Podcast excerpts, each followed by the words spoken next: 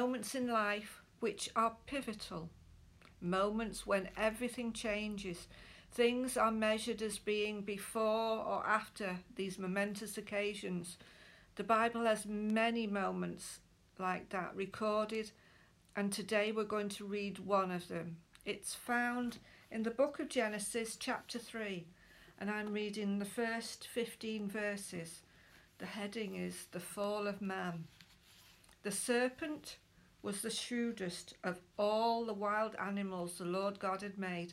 One day he asked the woman, Did God really say you must not eat the fruit from any of the trees in the garden? Of course we may eat fruit from the trees in the garden, the woman replied. It's only the fruit from the tree in the middle of the garden that we're not allowed to eat. God said, You must not eat it or even touch it. If you do, you will die.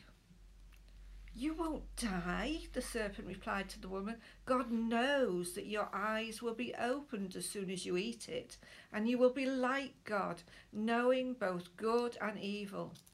The woman was convinced.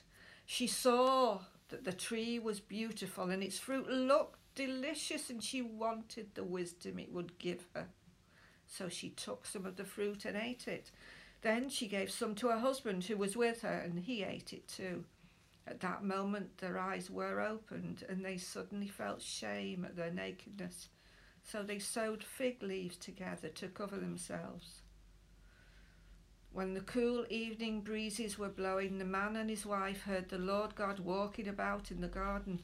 So they hid from the Lord God among the trees. Then the Lord God called to the man, Where are you? He replied, I heard you walking in the garden, so I hid. I was afraid because I was naked. Who told you you were naked? The Lord God asked.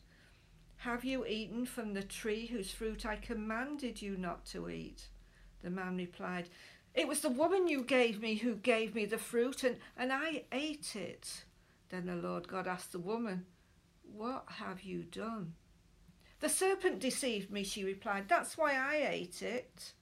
Then the Lord God said to the serpent, Because you have done this, you are cursed more than all animals, domestic and wild.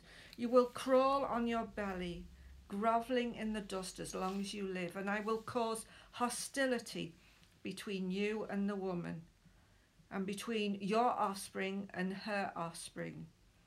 He will crush your head, and you will bruise his heel.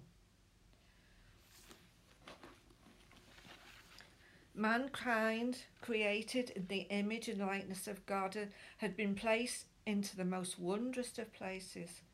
There was no sickness or disease, no pandemics, no fear, no war, no violence, no pain, no suffering, no death, grieving, no sorrow. It was literally paradise on earth. Everything was there for them to enjoy. Only one thing was held back from them the right to determine good and evil. For God alone was to be the judge of that. But there was an enemy, Satan, who beguiled the woman and caused the man to disobey the prohibition. And in that act of disobedience, in that pivotal moment, everything changed. Everything was lost not only for the man and woman, but for every child thereafter born into the human race.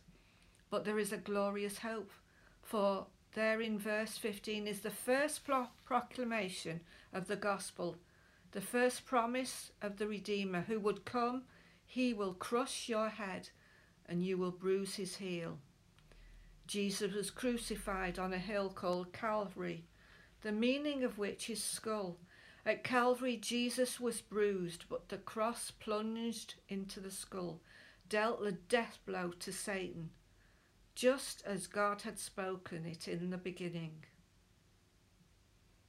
May God bless you and have a wonderful day.